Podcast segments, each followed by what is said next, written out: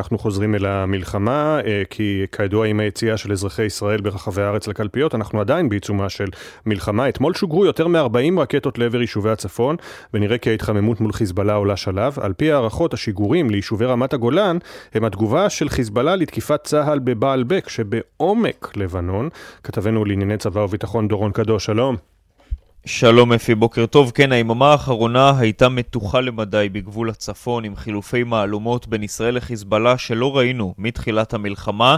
חיזבאללה שיגר אמש מטחים כבדים של כ-חמישים רקטות לעבר רמת הגולן, זאת בתגובה על כך שישראל תקפה מערכות הגנה אווירית בעומק של מאה קילומטר בלבנון באזור בעלבק, והתקיפה הזו הייתה בתגובה להפלת כטב"ם של חיל האוויר בשמי לבנון.